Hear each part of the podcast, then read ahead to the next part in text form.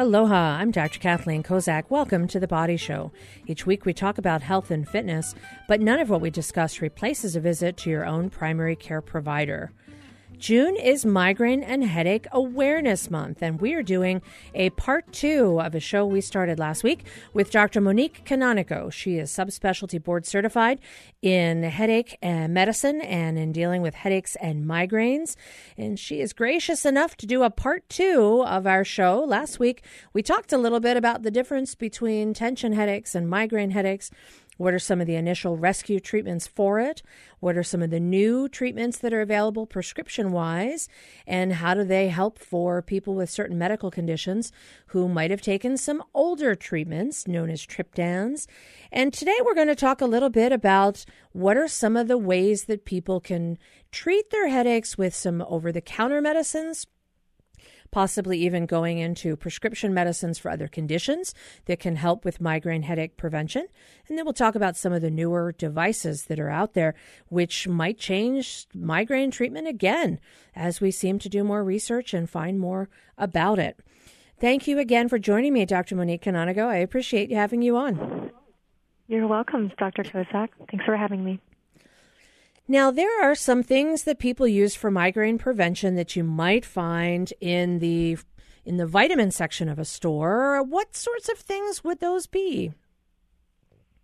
Well, I always like to start with some of what I call nutraceuticals because first of all, a lot of the younger patients don't even want to think about taking a prescription medicine, and for most patients, they would really like to start with something quote natural. So, we do have data for three or four over the counter herbal um, forms of, of treatment. And one of the main ones is magnesium, and that's particularly good for someone who has aura, uh, which is the warning before they get the migraine, or even menstrual migraine when the migraines come out more when they have their menses. And so we often will start with magnesium, 400 milligrams a day. Magnesium sometimes is not well absorbed, and so I always like to recommend the gluconate or the glycinate form. Citrate is okay, but oxide is not so good because it's not absorbed, and sometimes they get diarrhea from that. So magnesium is often a great uh, starting point. The next one I do, and I usually do them concurrently, is riboflavin. Why would we use riboflavin, which is basically just vitamin B2? It is actually something that we've known for years is that when a patient gets a migraine, the little cellular center, centers of breathing, their mitochondria, the respiratory centers of the cell, actually have a decreased function, and that can trigger the headache. It's it's a part of the migraine process. So someone postulated, let's try high dose riboflavin or B2. It doesn't have any side effects we will use the dose of 400 milligrams, and it stabilizes it stabilizes this disrupted mitochondrial function, and that is a great place to start. And the other reason I love it is there is new data out that shows that it is safe in the pediatric population as well. And so sometimes these kids can, you know, also be given that. We have nice data to suggest um, that it's really helpful. Well, safety efficacy. Uh, I'm sold. These sounds like these sound like great opportunities for people to consider natural ways to prevent migraines from happening. Now, what about uh, things that people might consider prescription medicine that could potentially be conflicting with this. I mean, I sometimes wonder if somebody were on high dose statins, for example, uh, would that be something that they'd have to consider being careful with some of these other medications or have we got enough data that you know magnesium isn't going to hurt anybody? Vitamin b probably not going to be a, a, problem. We won't see any interactions? Yeah i, I think it's a great point. Uh, riboflavin i typically don't uh, worry too much about it. It's basically water soluble vitamin it doesn't interfere with a lot of things but magnesium is not really good for people with kidney disease and so I don't typically recommend that in them and I will just sort of you know not do the magnesium and maybe do the riboflavin um, and then the other thing if they have concurrent medical problems or a bunch of other medicines um, that I have found really helpful is the coenzyme Q10, and we have d- data that shows that regular doses of this, it's basically just an antioxidant. Um, it actually decreases the frequency and the intensity of the migraine. And so that is another thing that can be added on, which typically doesn't interfere with a lot of their prescription medicines. Um, the coenzyme Q10 is over the counter, safe, pretty tolerable. I haven't had anybody get side effects from it, and they usually will go for a dose of 300 milligrams a day, which was done in the study. And the important feature about coenzyme Q10, though, is there are two forms, and one of them is not well absorbed at all, and they don't get the benefit from it. So when if if they're going to go to Costco or Longs or wherever they go to get their supplements, the coenzyme Q10 ubiquinol form, I just tell them to remember OL, ubiquinol, is the best absorbed. And if you're going to spend the money and try this for three months, which is what we usually recommend for a supplement, and you're going to try the coenzyme Q10 300 milligrams a day, look for the ubiquinol form. And those would be my main sort of herbal mainstays. Well, and the great news about that is if you are on statins, we often tell people to take coenzyme Q10 anyway. So it's a nice combination that if they needed to take right. it, we know it would be yeah. safe with people of to that mitigate particular that effect. Yep. particular effect. Yeah. All right, I'm Dr. Kathleen Kozak. You're listening to the Body Show. We are doing part two of our demystifying headaches and migraines with Dr. Monique Canonico from Kaiser Permanente. When we come back, we're going to talk about other prevention medications that you might just need to take, and when those medicines might be working for one condition, we might find that they also work with migraine prevention as well. We'll be right back. Stay with us.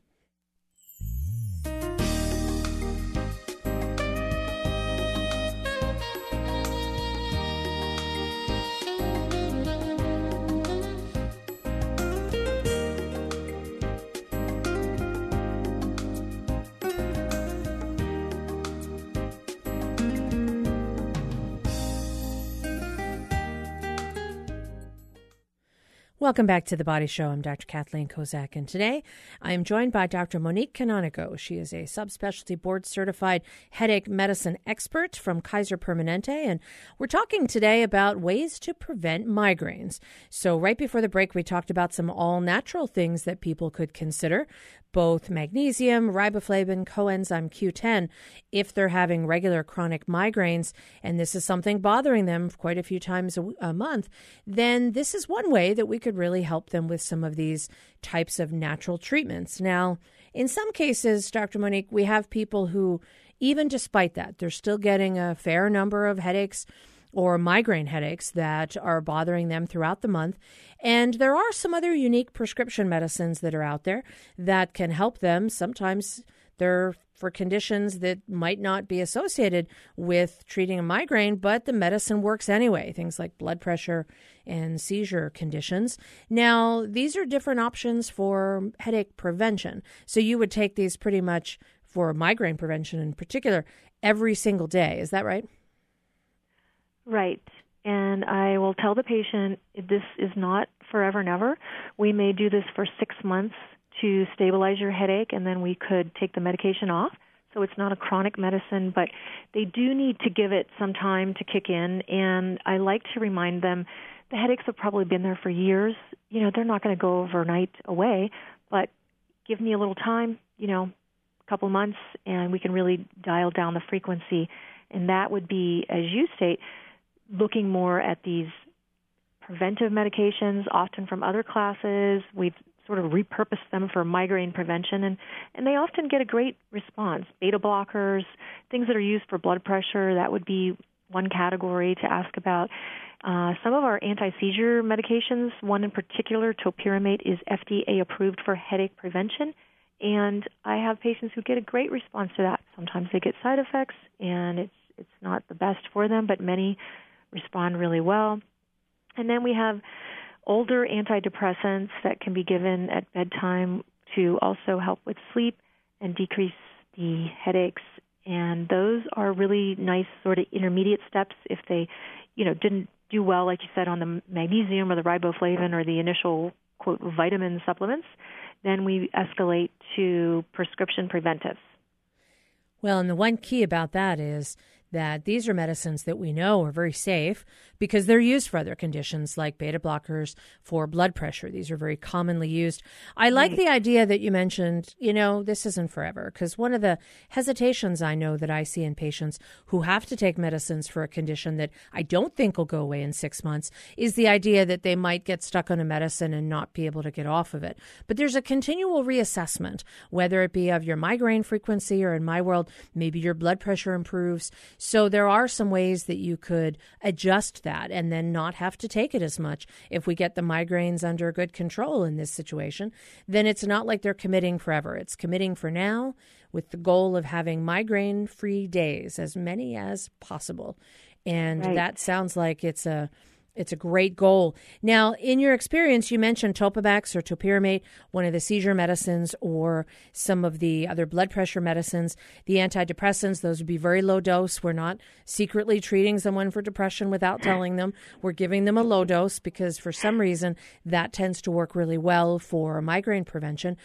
People might try that for a few months, and if that works well, they could stay on that and would they, they might eventually taper off of those medicines if they don't have as many migraines? Right. I don't tend to do too much um, dual therapy, so I'll sort of sequentially try some of these other medicines, a beta blocker, an anti seizure medicine, or a little antidepressant. And if they don't respond very well to two of them, or as is often the case, they get intolerable side effects, they feel drowsy, they just can't function, then that would be a time that we may escalate to one of these newer CGRP blockers that, again, more you know targeted therapy. Uh, yes, it's considered a bigger gun, and so that's why we don't start with it initially, a, a monthly injectable. But sometimes we need to, and this can be a game changer for these patients with chronic migraine. So, this is what's come out maybe in the last four years or so. And how is it different, either in how it's administered or, or side effects, or how is this a newer type of profile medicine? And and how do people get it?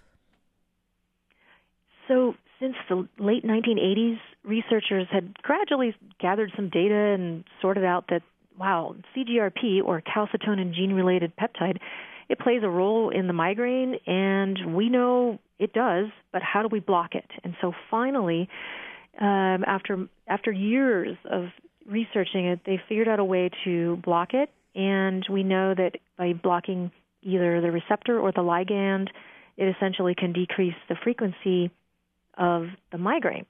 So the way they work is these CGRP blockers, we have three of them right now that are FDA approved, and all of them are injectable and typically given once a month.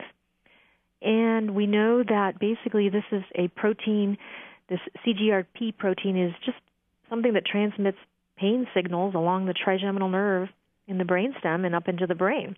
And we also know that these CGRP receptors are involved in a number of bodily processes from gastrointestinal areas to pain transmission and just figuring out a way to block that can stop the migraine from ever starting, which is even more exciting than than an ex- excellent rescue. It just really blocks it. And the way they work is it's called a monoclonal antibody, which is just this specialized immune cell produced in the lab, highly specific protein molecules, and they target the receptor and block the migraine on a daily basis.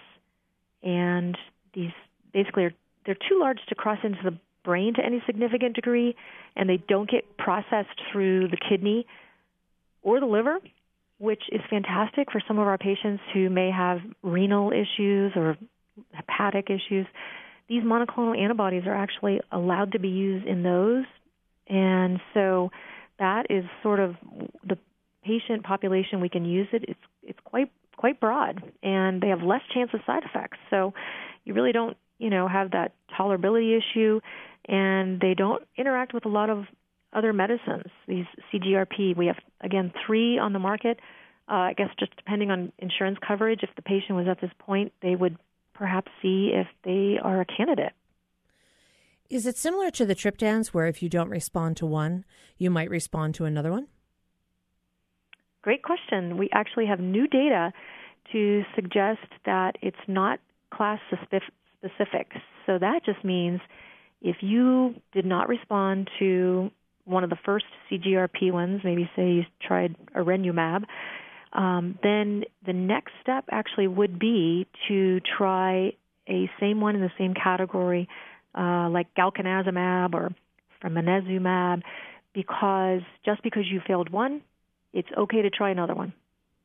You say those with such ease. When I see the names written down, I just I mumble and I go, I don't know if I can if I can say what that is. So that's that's a really good point that you could try one, and if that one doesn't work, consider a different one to see if yep. maybe that one might work. Now, this is all really dependent on uh, how well someone responds and you can discover that when they keep their headache diary. So last week we talked a little bit about the app that people can use. You mentioned oh, Migraine Buddy. I'd like to say migraine, not my friend, but hey, Migraine Buddy works. So, you know, maybe migraine enemy, but uh, it sounds like that's another reason why people really need to work on keeping track. And these days, you know, most people have smartphones or some type of device or computer that they can use. It's sort of another reminder of how important it is to keep close track of your headaches so that you can really determine if you wind up seeing fewer episodes. I mean, it may not resolve your symptoms entirely, but if it reduced the frequency by, you know, 70 or 80%, that's pretty remarkable. Game changer, right. And the other point about the CGRP blockers, the injectable ones we were just talking about, is um, we do have to be a little patient because they don't work right away in some people. The findings from all the studies that we looked at is essentially they may work in one week and those might be the super responders, but it can take up to two months for it really to dial down that that protein that's that's basically being elaborated during the migraine cascade so that they need to stick with it at least two to three months because in some patients it does work later and and again like you said even if you don't respond to one um, it's not class specific, so they could try another one in the class, and often they do wonderfully. Now, if they were to take one of them and be on this two or three month trial, if it didn't work and they still had a migraine, could they go back to their previous rescue medicine and or some other treatment? All the rescue agents that we've discussed are fine to take with the monoclonal antibody CGRP antagonists. And so we don't typically limit anything um, if they, let's say, they responded well to the triptan, but they just were getting such a high frequency. It is fine to take the triptan with that or whatever they previously had been using. So, um, again, the cornerstone, as you are underlining, is we have to have a great rescue and we also have to have a really effective preventive and it's okay to reach for your rescue even though you're you know, maybe you're taking the injection once a month. We still need something for that day when you're flat on your back with vomiting and a migraine. You might still need rescuing. All right. I'm Dr. Kathleen Kozak, and I'm speaking with Dr. Monique Canonico. She is a headache specialist and migraine expert from Kaiser Permanente. And when we come back, we're going to talk about some other treatments that people may have heard about. Would you ever use Botox for migraines? It's maybe a possibility. We will be right back after this quick break. Stay with us.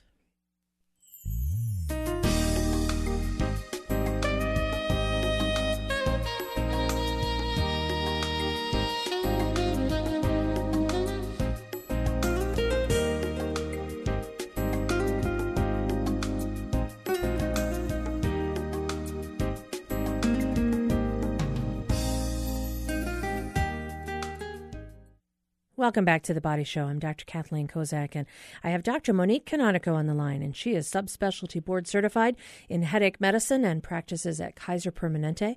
And right before the break, we were talking about the new medication out there, the CGRP blockers, a monoclonal antibody that can sometimes help prevent people from having migraine headaches. They may still need a rescue, so there are some rescues available, and they can use those concurrently if they have to. We've talked about what those rescues are. We've talked about triptan medications and other types of medicines that people can use, in addition to uh, even prevention medicine with blood pressure pills or seizure medicines or antidepressants. So we've really run the gamut of talking about how to really try and prevent migraines from using nutraceuticals and using things like uh, riboflavin, magnesium, coenzyme Q10, all the way now to monthly injectable therapies. There are a couple of other things that are out there, and I'm curious how do things like injections of Botox help? Has that ever been used for migraines or even if not for tension headaches? Is that another another weapon in our arsenal to try and help alleviate migraine headaches? It is. Since 2010, we've had FDA approval for Botox injections into the trap muscles, which are just the muscles kind of attached to the above the shoulder area and neck, and then also the forehead and the temporalis area. And this really back then revolutionized migraine treatment. It is approved for chronic migraine, which we discussed is greater than 15 days a month. And I will sometimes go to the the Botox before the CGRP if I can tell they have a lot of tension in their neck, um, or they they tell me that they're having um, nocturnal bruxism, which is just another term for grinding your teeth at night, or I wake up in the morning and my my mouth hurts and I'm trying to wear a jaw guard and I broke through it. And so um, some of the muscles that we target for the migraine actually can help decrease um, the tension in those muscles. So we use a lot of it. It is another great, uh, as you say, weapon in the arsenal, and it does involve, you know, probably 20 to 30 injections with a small needle in the head, and you start the treatment.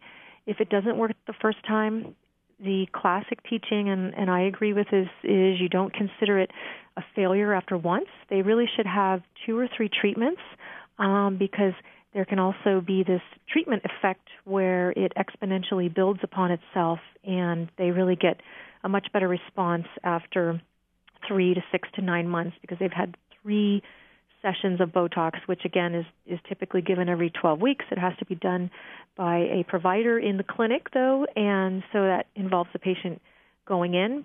But a good thing about Botox doesn't go in the bloodstream. They don't get tired. There's no somnolence from it. They may have a little bit of injection site pain, but for many, this has been a fantastic treatment. Amazing things we've discovered, mainly out of necessity, because the pain of migraine headaches can really be extremely uncomfortable and definitely something we want to put some resources into. Now, I had a friend, actually, a friend's brother, tell me yesterday that he started using something uh, that I looked up because I needed to hear about it. And it was a device, Cefaly. And this is a whole nother type of way that migraines might be prevented is to now look at other non medication ways. And it seems like there might be some devices out there that could help.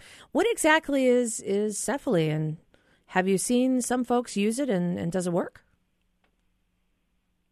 So, Cefaly is this small headband device that sends these electrical pulses through the forehead and it stimulates the trigeminal nerve, which again is linked to the whole migraine cascade.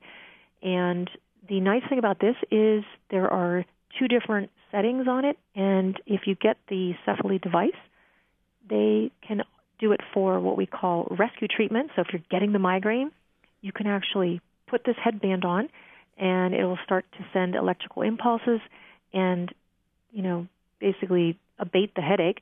And then there's also a preventive mode for 20 minutes a day. They put a special headband on and kind of looks like a space invader or something and this can be part of their preventive regime.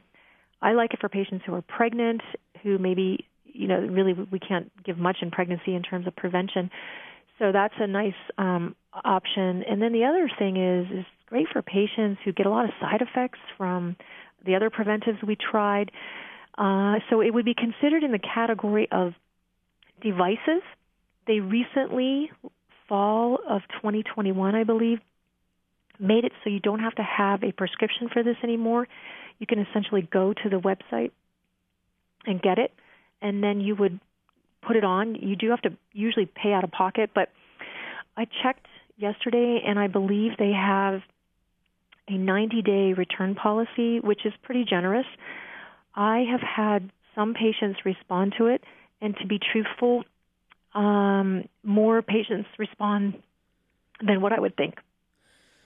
You know, and I find it fascinating because we've sort of looked at some of the non-pharmaceutical ways that we're trying to to do some of the treatments, and I think as we move on into the world of maybe even at some point, wouldn't it be great if nobody ever had migraines ever again. But as we're looking towards that, I love the idea of giving patients an option that they could actually choose to get a device tried out. 90 days, you're right, is pretty generous, but they would probably know in those three months if this particular device was helpful for them or not.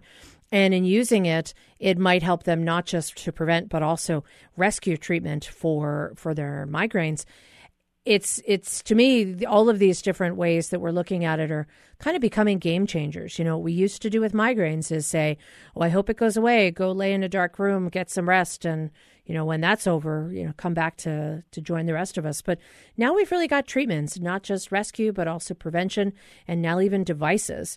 Where do you see the treatment of migraine going in the future? In the last couple of minutes we have left, uh, do you see that we're moving more in a direction of devices or new medications, or maybe a combination of both?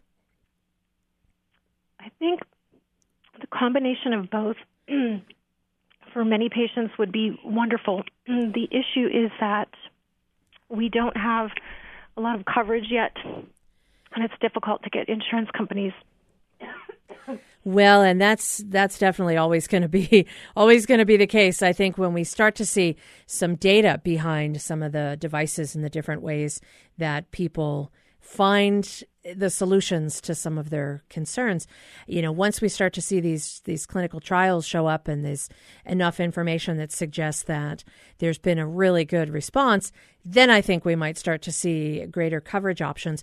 However, I always encourage people to look into whether or not they have a flexible spending account because that's another way to provide some of the opportunities to try these devices and use some of their flexible spending money towards medical devices that they could potentially be able to get some additional assistance for. And as you mentioned with, with patients, Dr. Monique, you've noticed, boy, once it works, they are happy to go through whatever inconvenience might happen in order to make sure that they don't have those migraines again. From the initial discussion that we started last week talking about tension headaches and massage and physical therapy to heading now towards looking at migraine prevention and all the different various types of medications that people can use and some of the new injectables and even moving towards things like Botox. when people usually don't think about taking medications or doing injections like Botox for migraines, but boy, right. for some folks, yep. they're extremely effective. It's really, you have transformed my knowledge about migraines and headaches, Dr. Canonico, and I really appreciate your time today.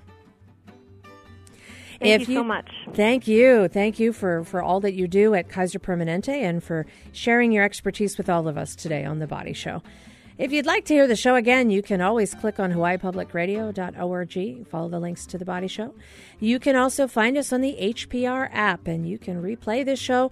And if you didn't get a chance to hear part one, take a look at that because this is a part of a two part series.